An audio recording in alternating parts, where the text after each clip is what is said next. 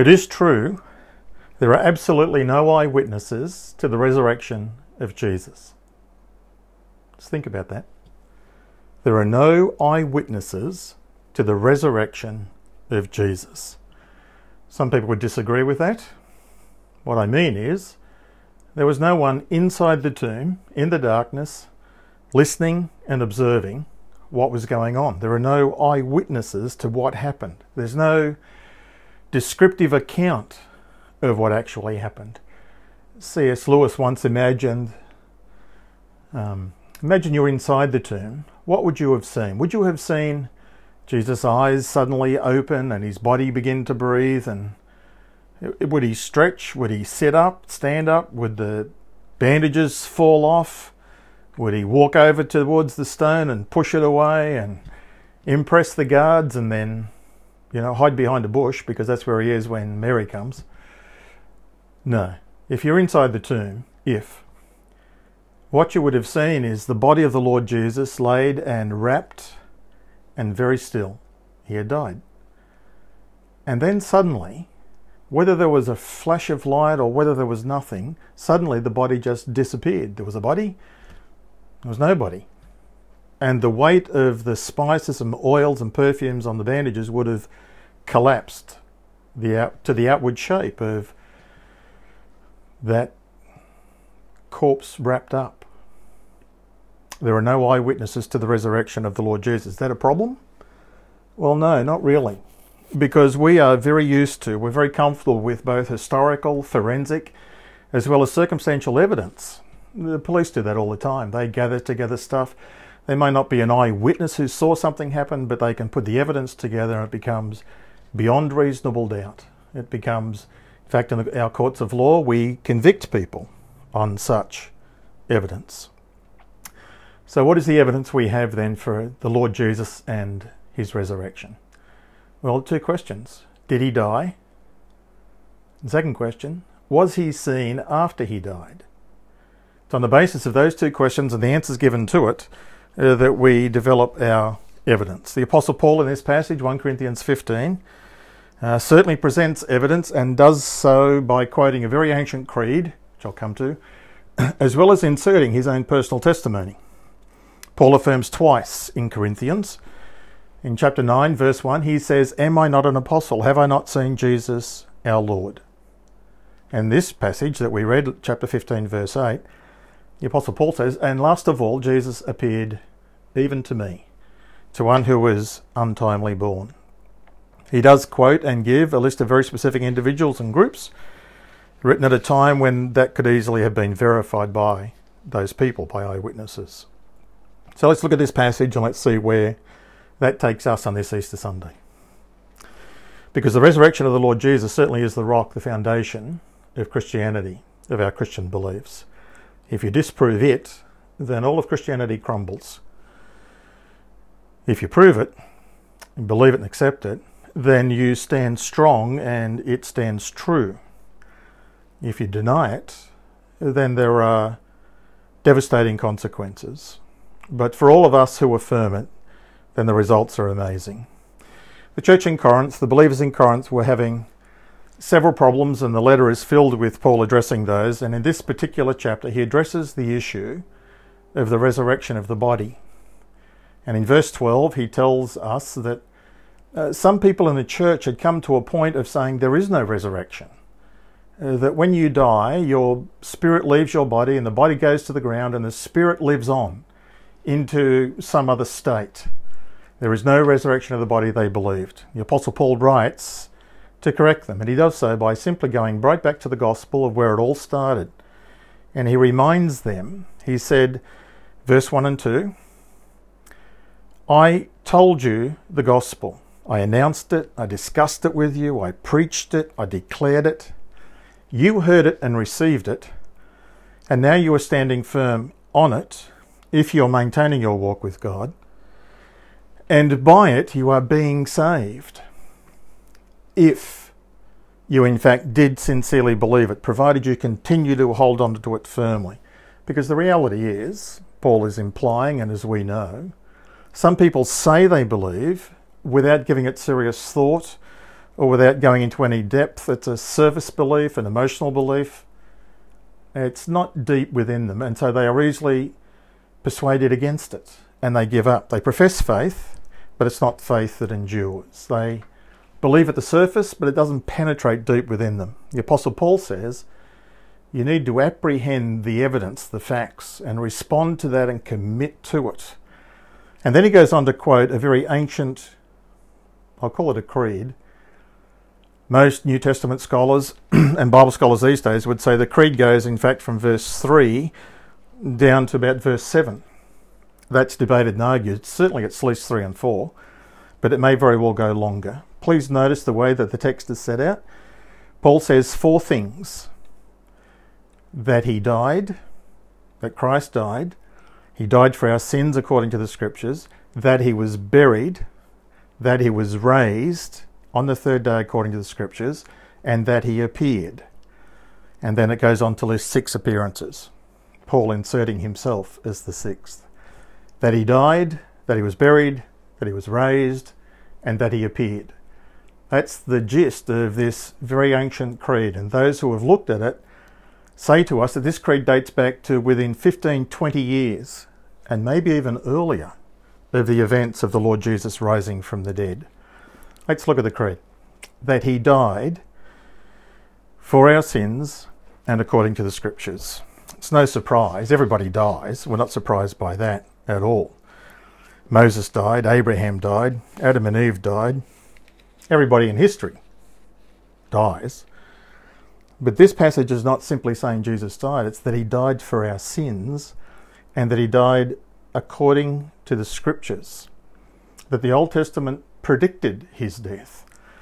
and there is lots of scriptures for it, but some of them are the Old Testament predicts that he'll be betrayed by a friend, that he'll be crucified, that he'll have none of his bones broken, uh, that he'll be given gall and vinegar to drink, that he'll be associated with the rich in his death. Psalm 16, Psalm 116, Isaiah 53, and numerous other passages as well. The Old Testament certainly predicted it. The Lord Jesus predicted. He told his disciples on numerous occasions that he was going to Jerusalem and that he would be betrayed and that he would die. And on the third day he would rise again from the dead. Jesus said it.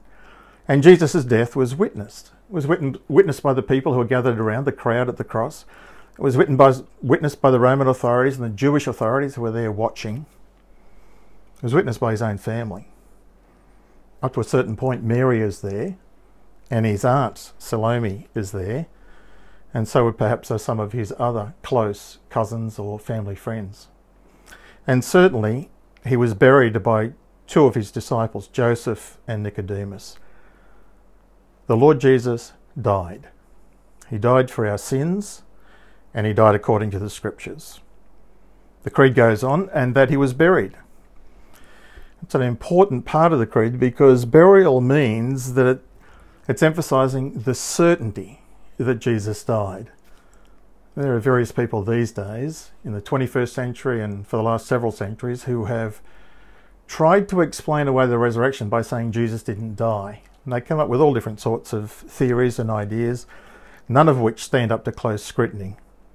That he was buried indicates the certainty of his death and prepares the way for the reality of his resurrection. You don't bury people who are still breathing. And if they did, then he wouldn't be breathing for very much longer.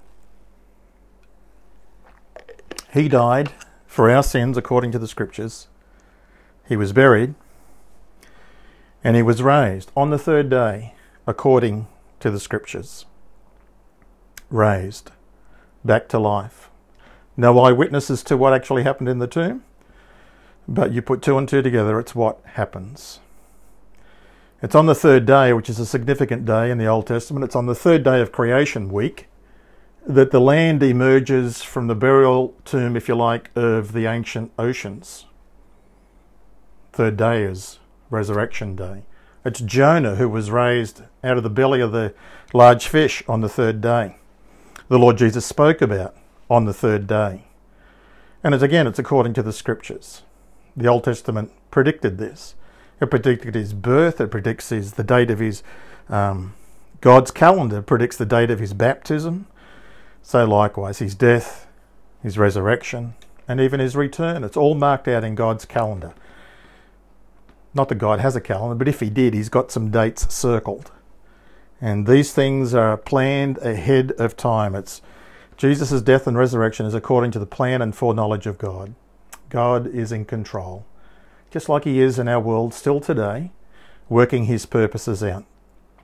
The Lord Jesus died, was buried, was raised on the third day according to the scriptures, and he appeared. In 1815, at the Battle of Waterloo, where Wellington is fighting Napoleon,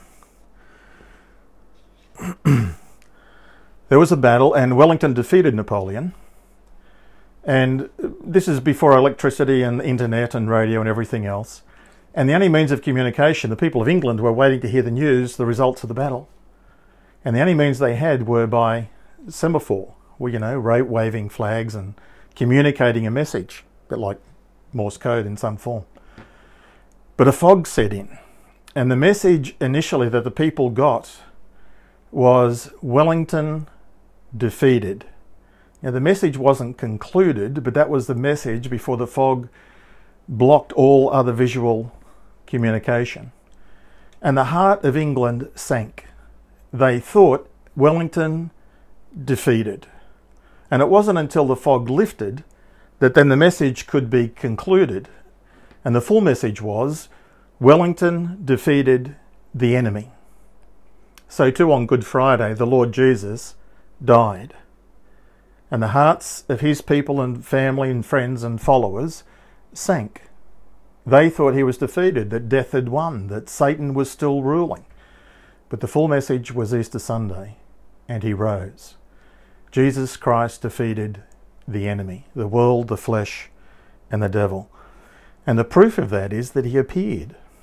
He appeared to his disciples, to his family, to friends, even to his foes, he appeared. The Apostle Paul takes a list, this ancient creed list, and says, interestingly, he appeared, it's not an exhaustive list.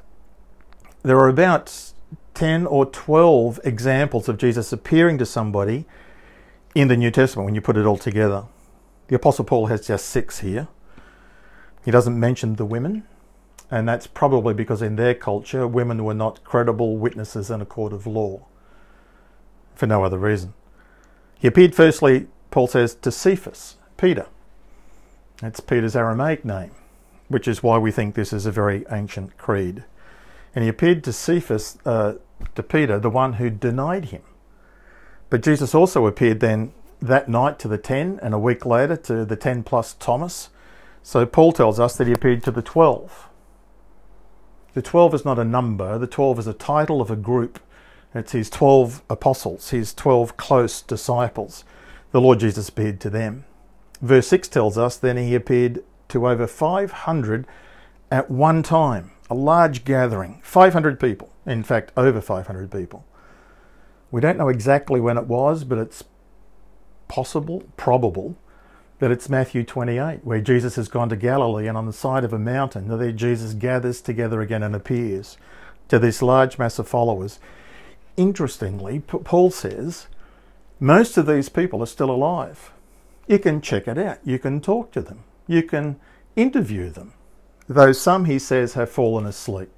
So by now, when Paul is writing Corinthians, which is in the 50s AD, 20 25 years after the resurrection, some of these folks have gone home to glory. He appeared to over 500. And then it says wonderfully, verse 7, and he appeared to James. This James is Jesus' brother, his half brother, the eldest of all of the other siblings. And it's this James who becomes a leader of the church in Jerusalem, and it's this James who writes the letter of James that we have in our New Testament. And John tells us in John 7, verse 5, that when Jesus was alive and ministering, his brothers, his family, did not believe in him. They mocked him and made fun of him and thought he was abandoning family responsibilities. Uh, but something changed. It's the resurrection. Jesus appeared to James, and James becomes a follower. And then, verse 7, the Apostle Paul says, And then he appeared to all of the apostles. When Paul says that, he's not talking about the 12 apostles, he's talking about all of the apostles, the 70 that Jesus sent out two by two, if you remember that story. It's the Barnabas and the Matthias and the Nathaniels and the others who are just not alluded to much in the New Testament, but all of the apostles encountered the Lord Jesus. And then I just think it's wonderful. The Apostle Paul says, And last of all, to one born out of time, he appeared to me. And the Apostle Paul, you remember, was a foe. He was opposed to Jesus. He was actively persecuting and putting to death many of the Christians. And Jesus appears to him. It's not the only thing that happened, but it's the end of the conversion process for Paul. And it dramatically changed. Who are you? And what do you want me to do? I am Jesus whom you are persecuting, and I want you to serve me. And Paul's life is changed dramatically in that encounter. And he writes and lives as a changed person. The Lord Jesus died for our sins, according to the scriptures. He was buried. He rose again on the third day, according to the scriptures. And he appeared, and he appeared to many. And ultimately, he has appeared to us. I would add my testimony to the Apostle Paul. I believe in the Lord Jesus because I've encountered him. I trust you can say the same thing that you believe in the Lord Jesus because you've encountered the reality of his person and present. If Jesus did rise from the dead, and we're saying the evidence indicates that he does, then what follows? Well, there's a long list of things. Let me just work my way through it. It means that Jesus can be trusted. He said that he was going to go to Jerusalem, that he would be betrayed, that he would die, and on the third day he would rise again from the dead. And he did. What Jesus says you can rely on, and you can accept and embrace his promises. He can be trusted. Number two, the resurrection of Jesus means there is a life after this life. And that this life is not all there is, and that death is not the end. That there is another life awaiting us. And that if we believe in Him, then we go to enjoy that life. If we don't believe in Him, well, there are consequences, and I'll talk about that in a moment. Number three, because Jesus rose, we can be forgiven. We can be set free from all of our sin and all of our entanglements if we believe in Him and receive Him and we say so with our mouth. We can be forgiven. We can have a new start in life and a new life to start with. Number four, because Jesus rose from the dead, He's the first fruits of those who rise from the dead. We will all rise. Some to enjoy life with Him, others to face judgment and condemnation because he is the judge of all. Because he rose and had a new body, we get new bodies. Like him, when we rise, we all see God, we all see the angels, and we'll be with one another. There will be this wonderful reunion. Because he rose and he ascended on high and he's now ruling from the right hand side of God the Father, one day he will return. And when he returns, then he takes us to be with him forever. Jesus will rule until, number eight, he destroys all dominions and authorities and death itself. He's going to create a new heaven and a new earth where righteousness will dwell. There'll be new laws of physics. It'll be a brand new universe that he invites us to be part of and to rule and reign with him. And finally, because Jesus rose, we are witnesses of God and for him. He has commissioned us to tell others to tell them the good news that God cares about us, that God loves us, that God has done everything possible to pay the penalty for our sins so that we can be made right with Him. God has done everything, and He now awaits our response to believe, to receive, and to confess and say so. Let's do that. Let's pray together.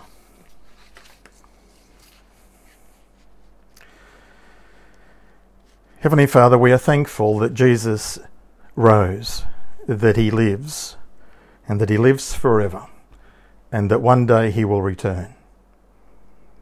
Thank you that we know him as our Lord and as our Saviour, and that in him is found all of our hope um, and our future of a great and glad reunion.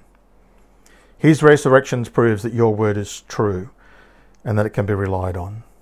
And our salvation is complete in him, and that heaven is simply waiting for you to complete your divine plan and to take us to be with yourself forever. Heavenly Father, I pray that you would move in all of our hearts to believe and hope and to worship. May you call today many to believe and receive Jesus as their Lord and King. Heavenly Father, call many today around the world on this resurrection day. Call them, cause them to pass from spiritual death into spiritual life for the honour and glory of Jesus. It's in His name that we pray. Amen.